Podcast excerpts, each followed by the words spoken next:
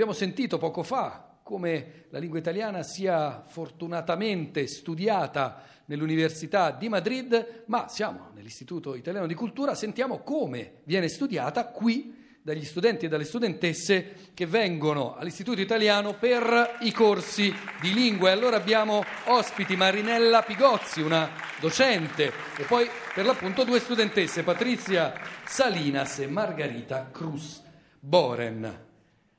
La prima domanda la faccio alle studentesse ed è la domanda di rito, quella che si fa sempre in questi casi. Come mai l'italiano? Eh, è una bella domanda per cominciare, certo. E io ho deciso di intraprendere i miei studi di italiano quattro anni fa quando ho cominciato allo stesso tempo la laurea di storia dell'arte, quindi siccome questa materia mi sembrava più di adeguata a, allo sviluppo della lingua italiana e, e mi sembrava anche utile eh, questo, eh, dire, questa conoscenza nella lingua per andare avanti con i miei studi in arte, così ho cominciato all'Istituto Italiano. E lei in quattro anni ha imparato a parlare l'italiano così? Complimenti sì. a lei e alle sue insegnanti. E grazie per questa sì. testimonianza, Margherita Cruz Moreno. Patrizia Salinas, stessa domanda, immagino risposta diversa. Eh, io ho cominciato a studiare l'italiano l'anno scorso ma mi ho innamorato della lingua tanti anni fa, quando mi sono innamorata di un italiano, un dentista di Roma. Come erano le paroline dolci? Funzionano anche eh, nell'altro sì, verso. Sì, sì ma, Graziosa ma mi piace... spalabritas, mi suggerisce qui la, la, la, professoressa, sì, Marinella Pigozzi. Sì, ma mi piaceva anche quando parlava d'amore, quando si arrabbia, arrabbiava, quando eh, voleva essere comici, comici, comico. comico mi piaceva tutto. Allora, e dopo sono vissuta tre mesi a Roma, ma ti parlo dall'anno 85, tanti anni fa, ma parlavo con l'inglese con lui. E l'anno scorso ho deciso di, di cominciare a studiare l'italiano perché mia, mia, figlia andava a Milano a studiare alla Marangoni e così. L'italiano è diventata l'altra lingua della famiglia. Sì. Marinella Pigozzi, quando lei fa lezione qui all'Istituto eh, Italiano di Cultura a Madrid, quali sono gli argomenti, i temi, gli aspetti della lingua, che però inevitabilmente vuol dire anche della cultura della vita anche materiale degli italiani, quali sono gli argomenti che hanno più successo, che fanno presa immediatamente sui ragazzi e sulle ragazze?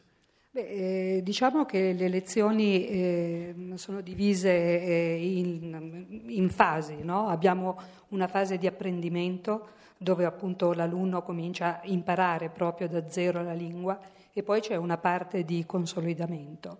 E in questa parte di consolidamento eh, evidentemente vengono, so, de, ci sono degli interessi molto specifici, per esempio non so, i viaggi, la cultura popolare in generale, ma tutto quanto, l'arte anche, le tradizioni, eh, che altro? La moda? No, la moda, sì. La gastronomia? E, la gastronomia, veramente è un percorso veramente molto, molto ampio. No? Tra l'altro eh, in questa fase di consolidamento abbiamo adesso creato ultimamente con tutto il gruppo di professori che lavoriamo qua no?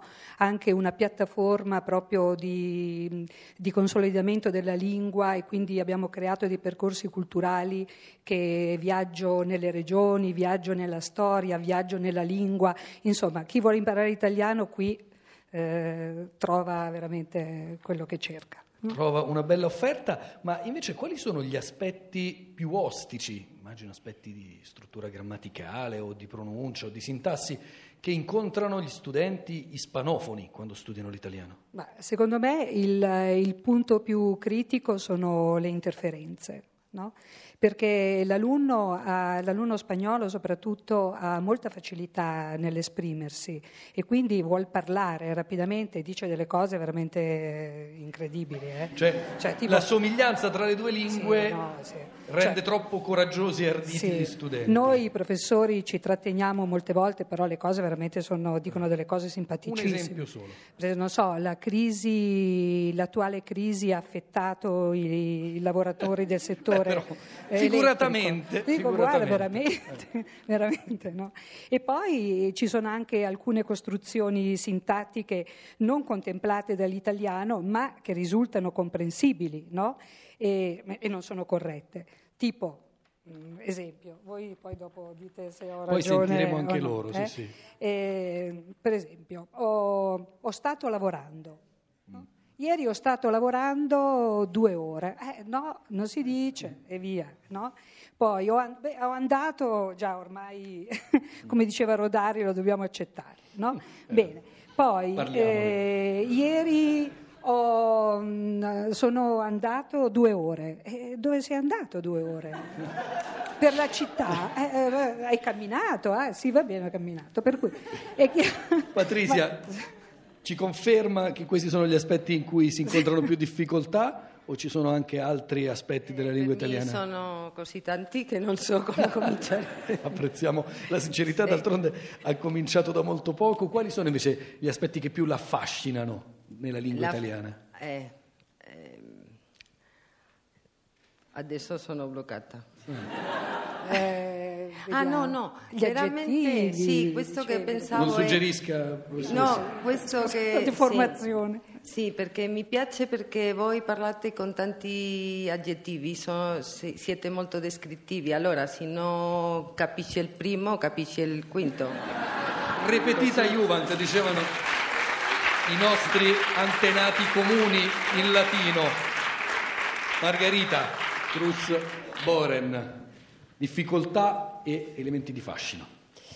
Eh, beh, veramente sono d'accordo con la professoressa che, che come, diciamo, come, si dice da noi in Spagna, eh, la vicinanza fra le due lingue è un'arma da doppia lama, cioè è molto facile eh, accontentarsi con farsi capire e, e, e, credere che ormai si parla bene una lingua soltanto perché l'altro ti capisce. E, non è così, bisogna eh, avere la forza di volontà per arrivare, per arrivare a, a, a, parlare la lingua con una certa correttezza, diciamo.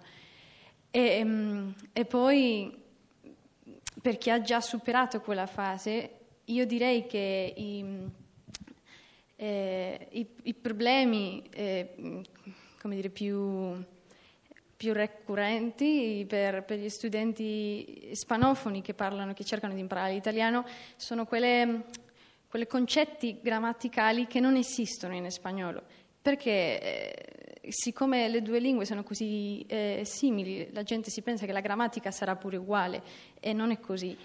Mm, ad esempio, mi viene in mente le particelle ne e ci.